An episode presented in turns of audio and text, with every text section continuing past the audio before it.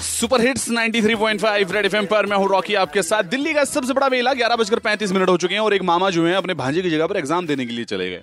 Of course पकड़े गए वो, तभी तो हमें पता लगा। नहीं पकड़े जाते तो किसी को क्या पता लग रहा था।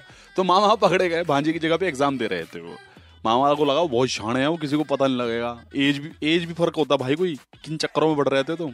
अक्सर ऐसा होता है ना, हम लोग अपने आप को बहुत शाणा समझ लेते हैं और सामने वाले को बेवकूफ़ समझ लेते हैं।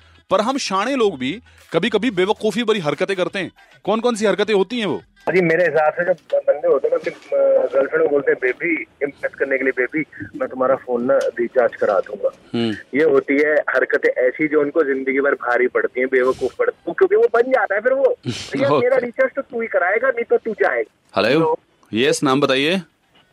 सर मैं कमल बोल रहा हूँ। बताइए कौन कौन सी ऐसी हरकतें होती हैं?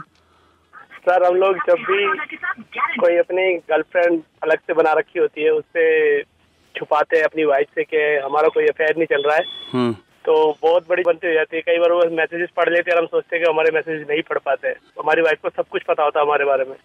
मतलब तुम पकड़े जा चुके कुल मिला के बात ये। हाँ जी गीता जी आप बताइए। शादी लोग भी कभी बेवकूफ़ी वाली हरकत कर देते हैं और मैं भी करती हूँ। चश्मा सर से लगा के मैं इधर उधर ढूंढती रहती हूँ। चश्मा सर पे लगा के इधर उधर ले बेबी वाला काम हो गया है तो। चश्मा सर पे लगा के इधर उधर ढूंढते रहना। रेड एफएम पर बजाते रहो।